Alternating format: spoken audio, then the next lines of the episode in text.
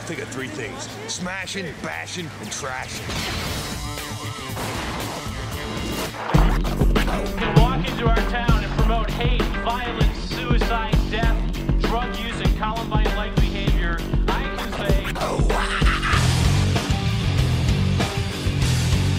linking violence in movies to higher levels of aggression and violent behavior. Recognizing that many children love violent movies, Some motherfuckers are always trying to ice skate on Take, take a look around! dodge this.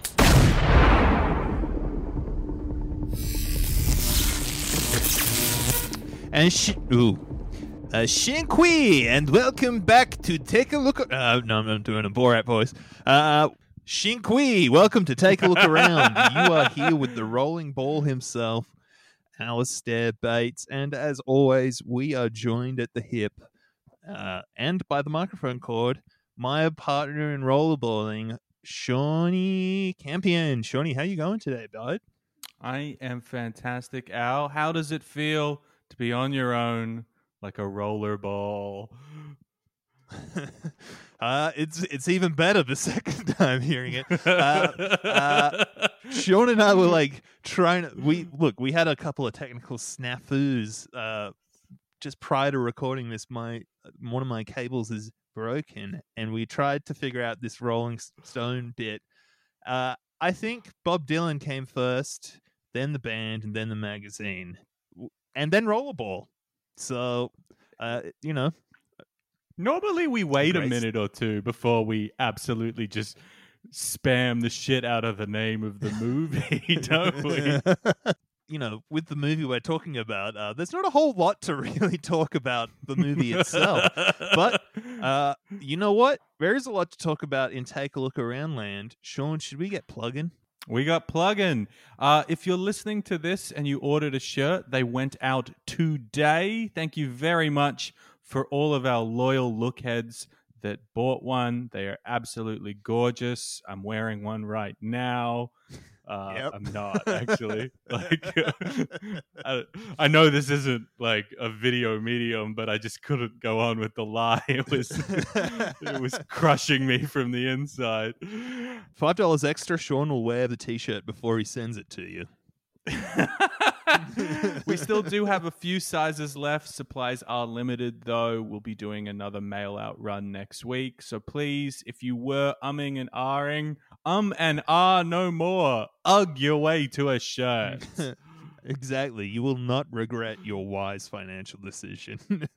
Al, the movie we're talking about, which we've already talked about, we've just blab, blab, blab. The movie is Rollerball from 2002. Now, this movie holds a special place in my heart because uh, watching trailers while drunk one night for films of this era and seeing the trailer for Rollerball made me realize the whole theme of this podcast. The trailer for Rollerball was what prompted me to start this this podcast entirely. wow. So this this is the genesis. This is uh, the the egg, I guess, the roller egg. This is what we hatched from.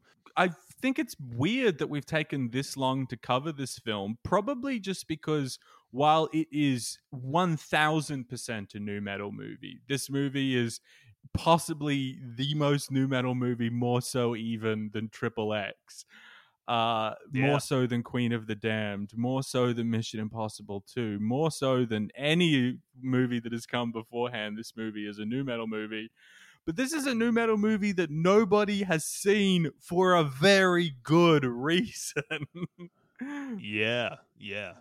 I think I think this actually I don't want to jump ahead to reviews, but I think this might be the lowest rated film on Rotten Tomatoes that we have watched to this point. Yeah, I, I guarantee it. This has a whopping 3% on Rotten Tomatoes. While researching the film, uh, I read that LL Cool J did an appearance on Conan O'Brien to uh, support the film's release and just broke down. He couldn't find a way to come up with anything good to say about the film that he was in. Should we get stuck into the movie, Sean?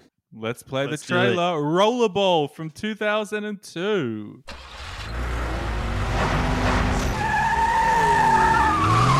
wasting your life. The break you need is right here. If you make the team, pow. It's time to play rollerball! It's the world's number one phenomenon. I created a sport that you could thrive in. And three players rule the game. I told you, it's the promised land. On three. One, two, three. Jonathan Cross, leading scorer. Gotta catch me first. Offense! Go, go! Aurora, the Black Widow. Just get out of my way. Marcus Ridley, hardcore. We play, we win. Come on! He's the angriest man in the game. Now we will all get big bonuses thanks to Jonathan and to Ridley. Jonathan, they knew. What are you talking about? Here, look. One camera follows the action, and four cameras follow Toba 15 seconds before it happened. Nothing goes on in this place without you knowing it. Now, It was only a matter of time before one of these creeps realized that their tape would go up as soon as they got a little blood on the track. the world's most dangerous game Have you thought about the girl? People disappear all the time. will become deadly. And the only chance they have What's it gonna be? Us or them? is to fight back. Get out of the car! They're going to kill you! Grab hold! We deal with this on the track ourselves.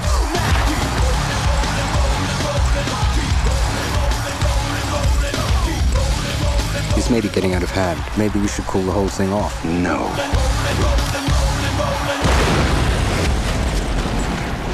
Rollerball. Let's play the game.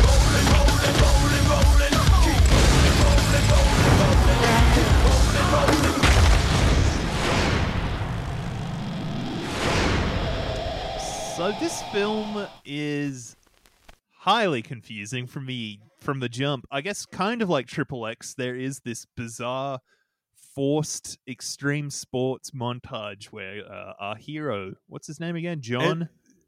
Jonathan Cross, played by. yeah. Look, if you're if the year is 2000, this film took two years to actually see release, and we'll get into that why a bit later. But the year is 2000. You're a studio executive.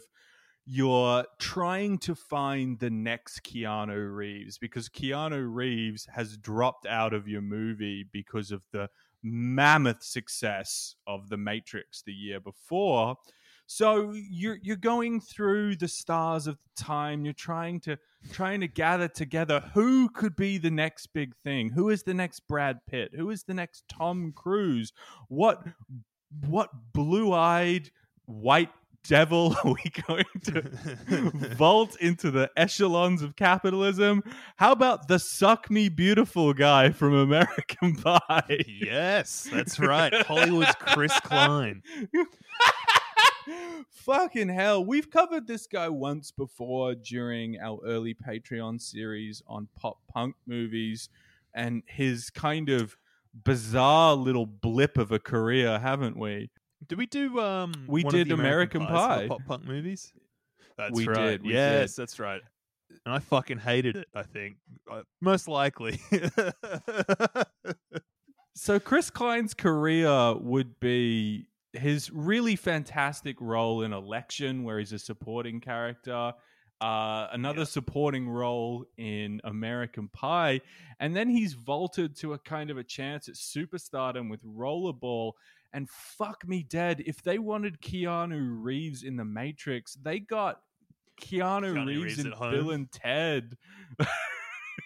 Fucking hell, Chris Klein is dreadful in this. He he takes 30 seconds to warm up to do his lines. I honestly feel like it was like he just did what he could with this. Uh, look, he he he is just playing a uh, a fucking doofus. I think. Once again, they they don't actually ever really explain anything that happens in this movie. Uh, much like extreme sports, where he is unexplainedly going down. He what what tombstoning or tobogganing down a hill real fast. Luging. It's a downhill Luging. luge in San Francisco where he's just wearing a pair of jeans, Converse All Stars, and a hoodie. Yeah, dude, that's badass. He's badass. Uh, he seemingly is. It's it's hard to tell what the race even is. The like guy, Yeah. the referee at the start says, if the cops pick you up, you're on your own. It's it's not really entirely obvious what's going on or why it's happening. And then suddenly, Marcus Ridley, played by LL Cool J, appears out of nowhere in a Porsche Carrera to just like rip him off the side of the street. Jonathan and Marcus are supposed to be high school friends, where which is you know would, be believable if LL Cool J wasn't like 15 years older than Chris Klein by this He's- point. I would Uh, say even older than that. I would say he's old enough to be Chris Klein's dad in this movie. A lot of things in this film don't make sense, which is it's such a blink and you will miss fucking anything that, happens in this movie. The patter between LL Cool J and Chris Klein during this scene is fucking phenomenal. Where LL Cool J tries to recruit Chris Klein into the human cockfighting sport of rollerball, as Chris Klein puts it, because he's fouled out of the NFL draft and he's just waiting for the NHL drafts to get started as if it's Yeah, as easy as just walking onto a court and being like, "Yeah, I'm here for the NHL draft." and that's the other thing too. Like, I, I, with with the Marcus character, they don't re- do they ever explain aside from high school how they're both athletes that can compete on a professional level. Like, they make it very clear that Marcus is an accountant and has like three or four kids at home. so Marcus Marcus talks to Jonathan Fuck, this movie's so stupid. they talk to each other in the car, catch up, and all this shit. And uh, you know, noticing that Jonathan's down on his luck, Marcus uh, tries to bend his friend's arm into coming all the way to the beautiful, glorious nation of Kazakhstan to compete in a amazing battle royale, uh, a little sport we call rollerball. Which It's kind of once like again doesn't get explained what any of the rules like next thing we know they're playing rollerball no explanation of the rules there's like kind of the the simplest explanation of the rules is divvied out to us by an extremely hungover and horny man who it took me a second to realize is Paul Heyman, uh, founder and creative director of ECW Wrestling. all right okay. He was great. I think he was my favorite in the whole movie. Yeah, easily the best part of the movie is the fact that it's basically narrated by Paul Heyman, one of the greatest like sportscasters of the '90s, hands down. Uh, on top of like, on, on top of this, we basically get like the thinnest explanation of rollerball, which is that you have to go round the course twice and then throw a metal ball at a giant gong to score. Yeah. And then we are off to the races in what I guess can only be described as a combination of motocross, roller derby, uh hockey like full contact hockey and the UFC maybe? yeah i don't know and don't forget it's also uh, a mixed sport uh, so women and men can play together which i think is beautiful sean i think you've neglected to talk about the most important part of the sport uh, for some reason, LL Cool J rides around on a motorbike in the field. and it's not even like a, a sports motorcycle. He's riding like a full hog Harley Davidson yeah, up and road down bike, walls. which is brought up later. Uh, it's kind of explained that this sport is, I guess, the lifeblood of uh, post-colonial, uh, post-USSR. post post Cold War. yeah, yeah, like it's the lifeblood of Kazakhstan. People spend all day in the mines. Yeah, like it's it it's this sport that is extremely popular amongst all of these like former USSR states. Like we jump between Azerbaijan, Mongolia, and Kazakhstan throughout the film, where the like do you remember this era, like especially in like the Pierce Brosnan, uh, Mm, yeah, James yeah. Bond films and Triple X, like how places like Crimea and Lithuania and Latvia were just these kind of these like post taxation backdrops for action films. Totally. And I mean, especially with Triple X, I mean, with the Pierce Brosnan Bonds, but like with Triple, even with Triple X, like the villain was a uh, former KGB uh, agent who was using the downfall of uh, the USSR, which, you know, when you think about it, was only 10 years prior, but it's so fucking alien now that, uh, you know, it, it's been. It's been more than twenty years since Triple X came out, so that happened 30 years ago. It, it's it's a very weird setting for films when you think about it as like this Wild West, but in Not to get all hyper normalization, but it, it is really like a haunto- hauntological space, isn't it? Like Yeah, it was yeah, a, a time and a place that no longer exists anymore. yeah, yeah, yeah. It's it's very um. I guess it's also like this film was made maybe pre 9-11 too, so I, I think I feel like maybe it's like one of the last big like Triple X as well, like one of the last really kind of big action films where the Soviets, quote unquote, or the the Eastern Euros are, are the bad guys still before we get the um, you know, extremist uh, Islamist kind of anonymous fa- fanaticist trope of a bad guy. Absolutely. And let's talk about the bad guys for a second Yeah. because the bad guy in this is phenomenal. We get Jean Reno hot off the heel. Actually, not hot off the heels at all. When was Leon the professional in Mission Impossible? Uh, 95, 96? Yeah, yeah, 95, 96. Maybe Godzilla was the the most was the connective tissue in between. Yeah. Absolutely. Man, I used to just think that Jean Reno was in every movie when I was a kid. Like he was like he he he did kid stuff. Like he Yeah, was yeah, yeah. You know, fucking around. But in this this is not a kiddie role for him because cocaine is just pouring out of his nose. yeah, I would describe his portrayal as evil Borat. Like he's just like this, this evil Kazakhstani sports mogul who is like purposely injuring his players just for the spectacle and just so he can make his money. Um, and because the He's- sport, I would say like maybe like if Jimmy Fallon was an evil villain, it would be Jean Reno in this. Yeah. He's just got that excitable kid energy. He's just like violence, violence, violence, more, more, more.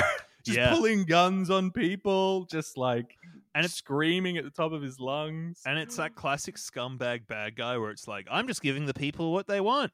And I'm profiteering off it. It's just- He's losing his mind, and I'm reaping all the benefits. so I don't really understand what the conflict of this film actually is. That that was the whole basically like the the conflict happens very quickly into the actual film and very quickly itself does it actually happen we get a member of jonathan and marcus's um, team uh, a very low iq individual gets murdered during an actual game by an opposing team member and at the after party it's revealed to uh, jonathan chris klein's character who they must say Jonathan about 10,000 times Oh, in this yeah. film, don't they? yeah. Yeah. By uh, UFC heartthrob Oleg Taktarov um, reveals to him that the helmet of this low IQ individual who was murdered uh, was actually the strap was cut and that they seem to think that this is some kind of big conspiracy on the part of the owners to murder the rollerballers. Which d- once again doesn't doesn't make sense. I don't know. And why are they going to an after party after their team member has been murdered? This film is incomprehensibly edited. Yeah. Like it just from scenes car crash together. It is Mm. so muddled you can barely understand. I think I texted you around this point saying this is awesome. This is the noisiest movie I have ever seen. yeah, it's it, it it it is nu metal and an extreme film in the sense that like it is something that is smashed together that is it's just too fast for you to know what's actually fucking happening. Um, and it's I all guess- soundtracked by Boom by POD. It's awesome. yeah, yeah. Uh, um, and what's the uh, uh, so with Jonathan? He falls in love, I think, with Rebecca Romijn Sturgeon's character, who's supposed to be this fucked up scarred chick who literally just has like a scratch on her face. Uh, the only time that there's any any kind of hint of attraction between them is when he walks into the gym and she's lifting weights without a shirt on and all of a sudden she just smashes him up against the wall and like the, they're in the bone zone. But like i don't all of a sudden after they fuck the whole of kazakhstan starts rioting and and it turns out it, is it because of the sport or i it's very it's very muddled.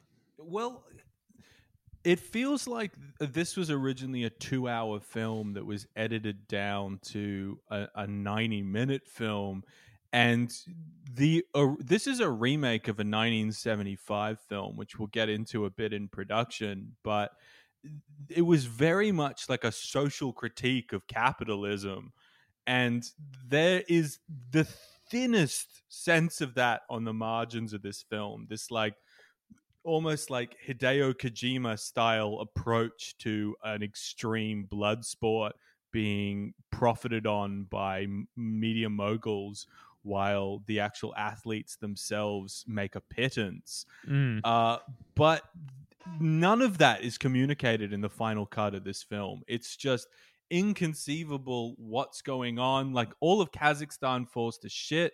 Suddenly, the uh suddenly Marcus Ridley and Chris Klein are on the uh, on the run Yeah. in what is the most inconceivable possible choice in this film where so uh, from what I can read the dailies all came back too dark and they didn't have enough money to reshoot so 12 whole minutes of this film is set with a night vision filter on it.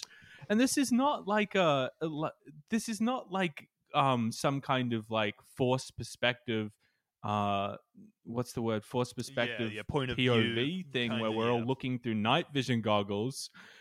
No, not at all. They've just slapped green over the top of yeah, everything. yeah, yeah. They've they've turned the gamma up and then just covered it by making everything green. It's uh and and yeah, I was reading how with that scene, half of that was reshoots anyway, where they just had to like film some of the car stuff in America. What a lot of this does film, a lot of this does film. A lot of this film does feel like reshoots. There's there are large amounts of scenes of exposition where nobody is in the same room, uh, or there are just scenes where it, uh, you know, there's no logical reason for these characters to be doing what they're doing. Uh, It's very, it's I don't know, it's it, and this all kind of culminates with um LL not LL with Marcus and Jonathan. Uh, they they escape over the border into Uzbekistan, where uh, but uh Jonathan goes back to rescue. I can't even rem- remember what. LL Cool J gets killed by a sniper rifle, uh, which was shot at him by the guy that played Magneto in the X Men animated series. That's crazy.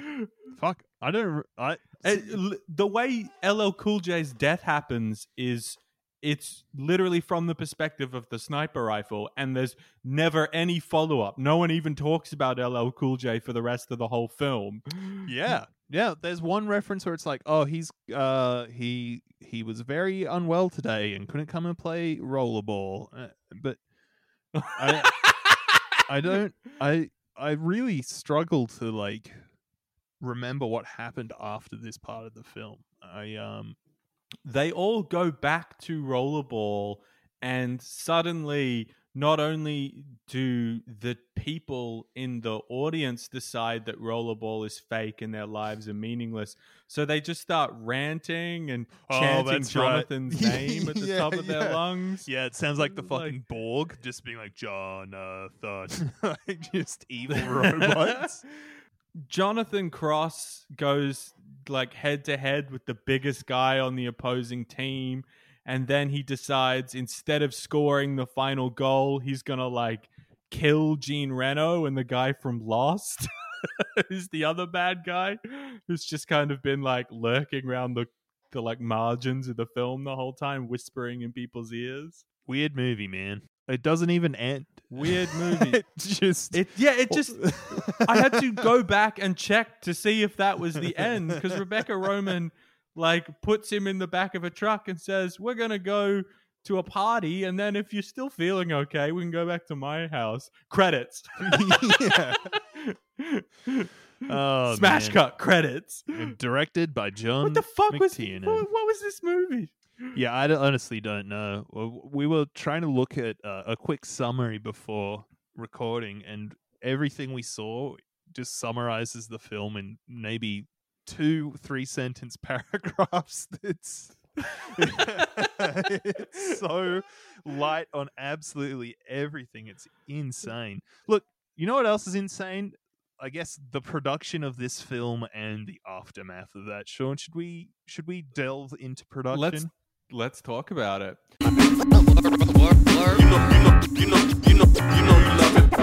So, completely inexplicably, this film is directed by John McTiernan. Now, if that name doesn't jump out at you, his work will, because once upon a time, John McTiernan was the biggest thing in Hollywood. He had what can only be described as like one of those golden runs of films that every director would just dream of. You start with Yeah. Predator, Die Hard, Hunt for Red October. That is probably the greatest triplicate you could get, isn't it, mm. Al?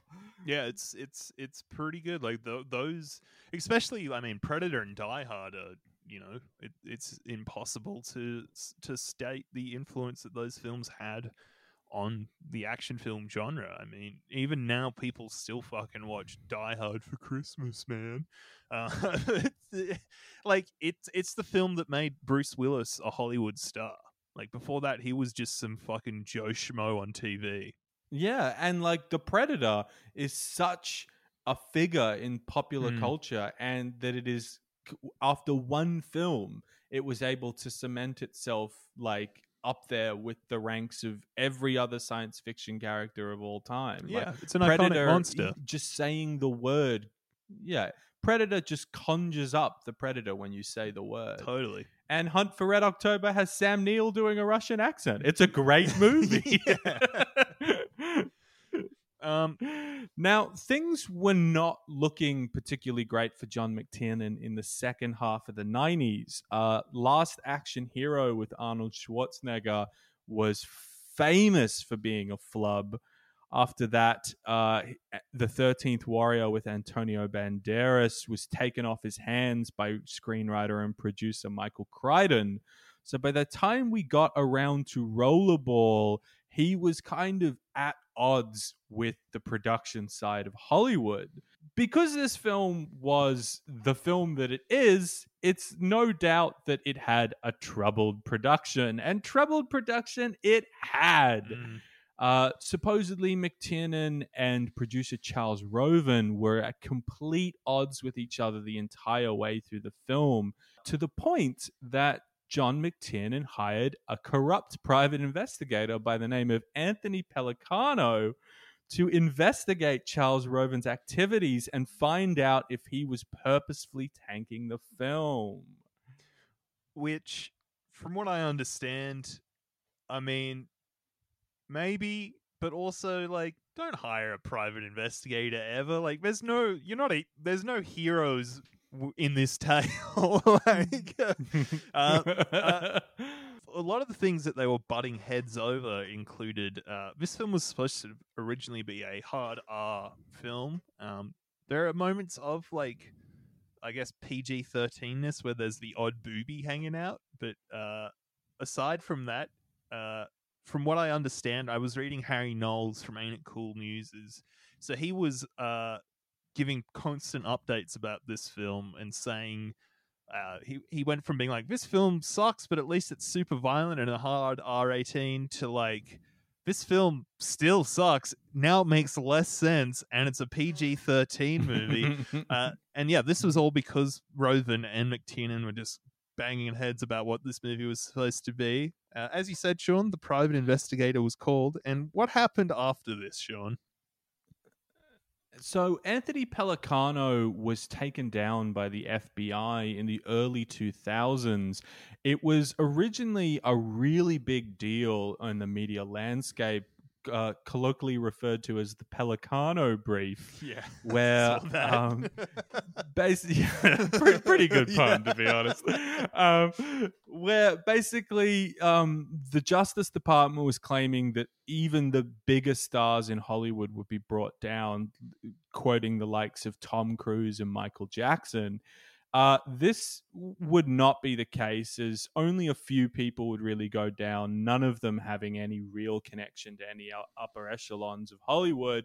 And the case kind of fizzled out until 2006, when, after getting back from Thailand, high as shit on pain meds after surgery and completely jet lagged, John McTiernan would get a phone call from an FBI agent asking if he ever hired uh, asking if he ever hired a private investigator.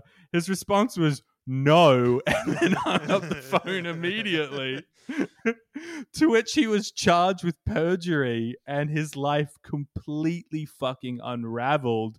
As it was revealed that this man cared so much about the film that Al and I just glossed over completely that he went to prison and was bankrupted.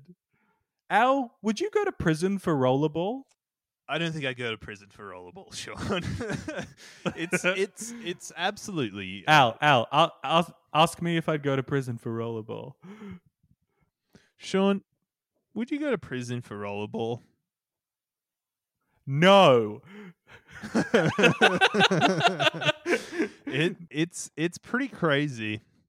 From um, reading a bit more on that case as well, it seemed like the district attorney was this. There's this whole backstory and theory that potentially he was out to get John McTiernan because this guy was a Juilliard trained actor who was a part of a stable that McTiernan would audition for every kind of movie, and apparently McTiernan refused to give him a role in Hunt for Red October. So it's speculated that the district attorney was just taking out his grudge on uh, on McTiernan. Uh, Alec Baldwin, I love that has so kind of been an advocate. like if Alec Baldwin is your advocate and on your side, like. You've already lost. like, it's, it's- Yeah, you've done something bad. He's the bad guy. Yeah. but like it's crazy like the way that all these celebrity people gathered around McTiernan and are like this is horrible when you read about the prison he was in being you know one of the 10th most, most luxurious prisons in the world and like his wife said he lost 30 ki- you and like the guy from Enron being like, "It's my turn to play the PS2 today." yeah yeah exactly his wife talked about how he lost 30 pounds or 30 kilos in prison and it's just like he was in there for a year and lost his He- of but weight. he- like that actually sounds good. yeah, he slim. Yeah, he slimmed down to ninety kilos or something. It's like that's all advisable for all of us. yeah. yeah, man. It's it's it's wild. oh dear. Al, have you ever seen the original film that this is based on? Uh, by Norman Jewison. That's a real name. yeah, I bet. you hate crime. Um, no, I haven't. I've never seen James Caan's Rollerball. It is It's funny that they thought that Chris, fantastic. Chris Klein was uh, an adequate enough replacement for James Caan. Like, you know, Jewish know. Superman versus the most dorky fucking white guy in the world. uh, it's really worth watching. Uh, it's like all of the like social critique of like sports under capitalism that kind of exists in the very fuzzy margins of this film is like front and center for it. It's got probably like the best ending of any film from the 70s, I would say. Like it's it's really worth watching in a way that it, for every walk, don't run from Rollerball 2002 to go see Rollerball 1975. Yeah, roll don't run. That would be more appropriate. Should we talk about the Let's talk soundtrack? soundtrack. Yeah.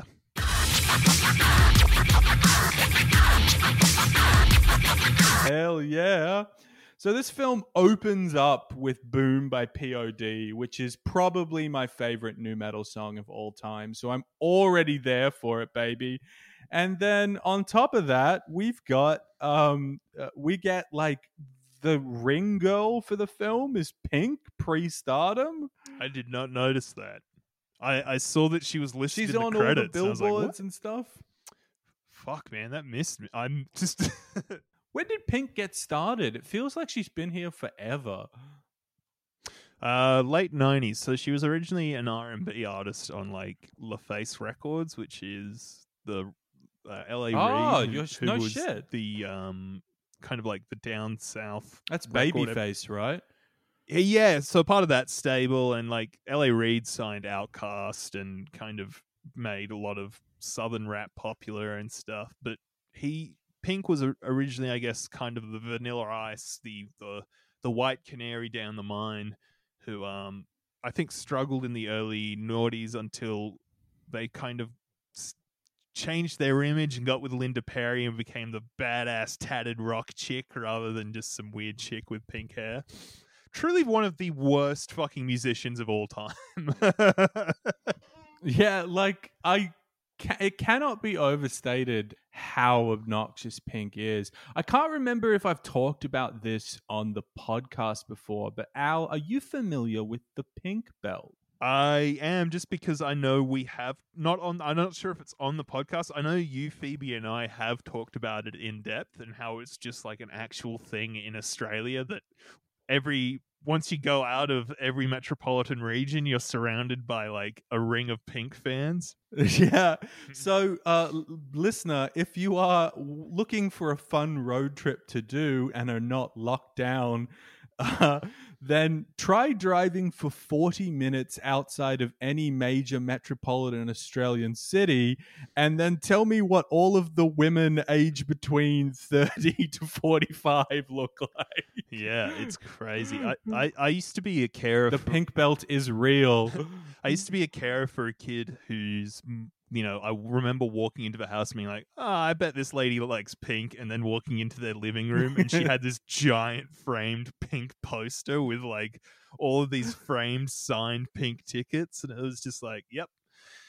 You know one when you see one, and that's that's what you will. That's what'll happen, guys. It, it's crazy that she went from rollerball to being I think she's like still one of the most profitable touring artists currently touring at the moment. She sell and I I thought she was just big in She Australia, did but she's six huge. shows in every.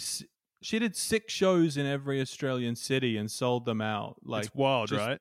Sold out everywhere in Australia. It's it's mental to think. Totally. Uh, along for the ride, we also have nu metal heartthrob Slipknot, who literally had one of their concerts taped and then were green screened into the film. so weird. I can't even remember if there is a Slipknot song on the soundtrack aside from them just showing up inexplicably in the film. Yeah, like it's it, it's really weird.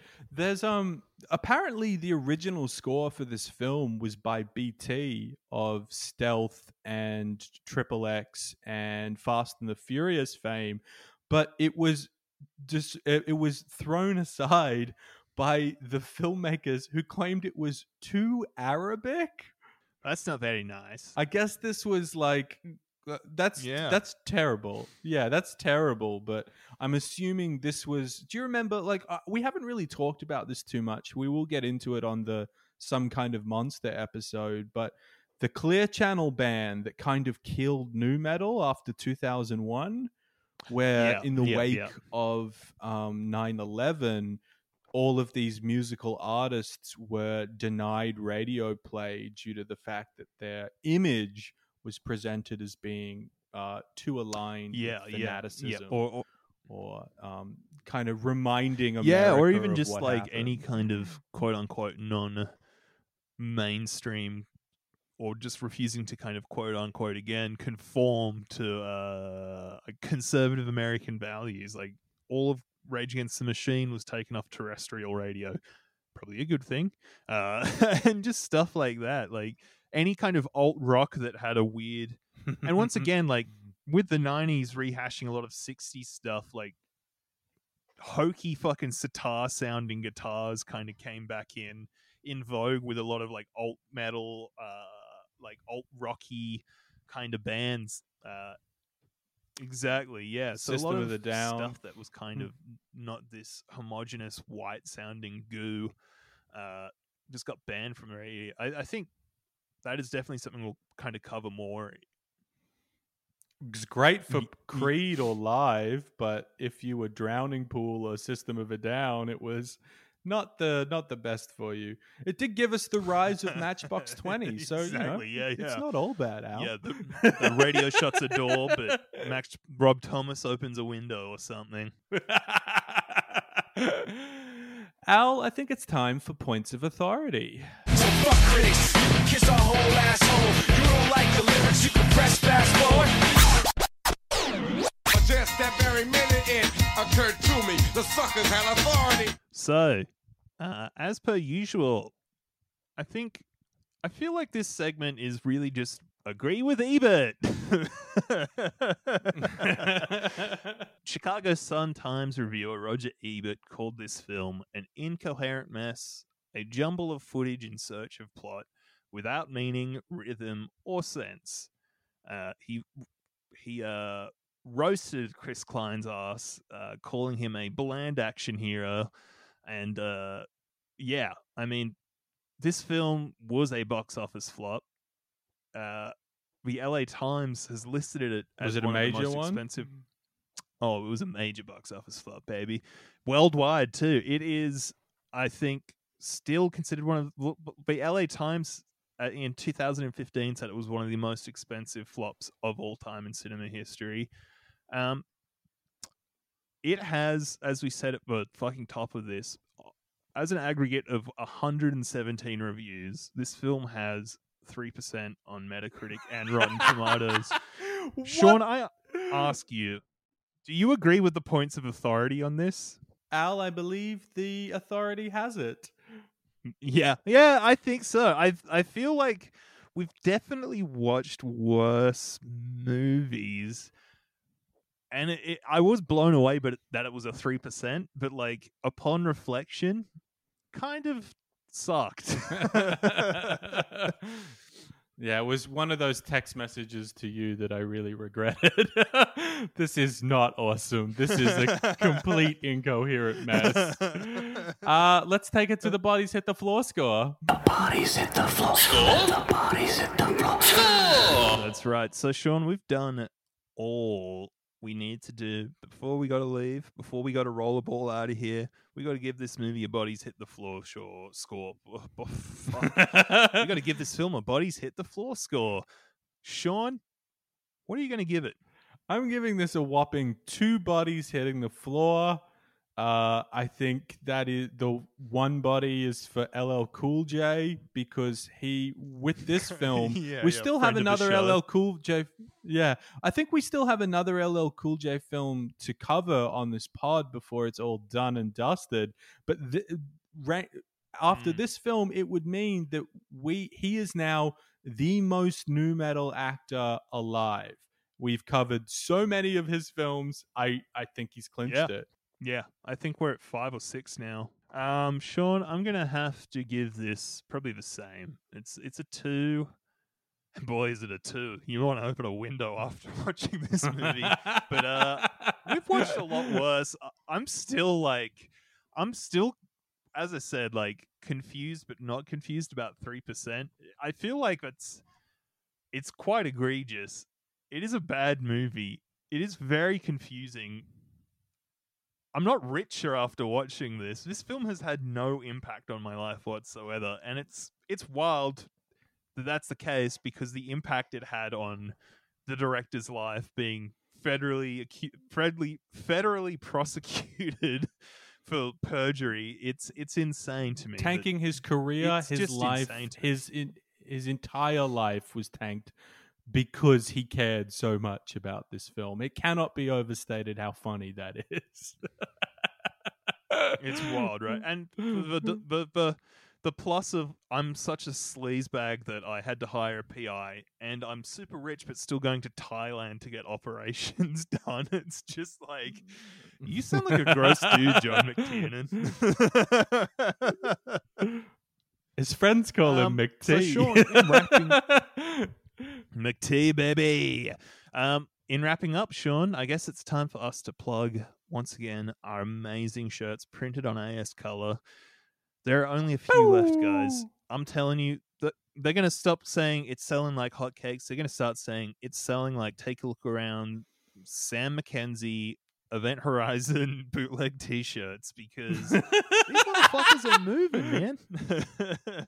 uh, you can find them at our, uh cool e-commerce site. Uh, take a look around bigcartel.com and as per usual, we will be posting some hot, cool new stuff uh, on our Instagram.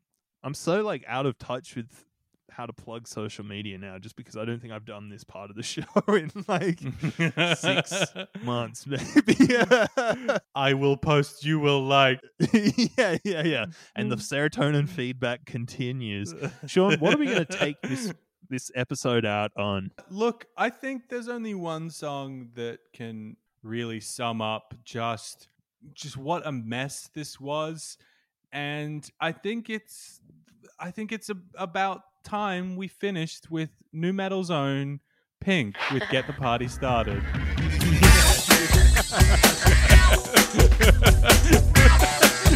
Thanks everybody Goodbye. for tuning in. Have a good one.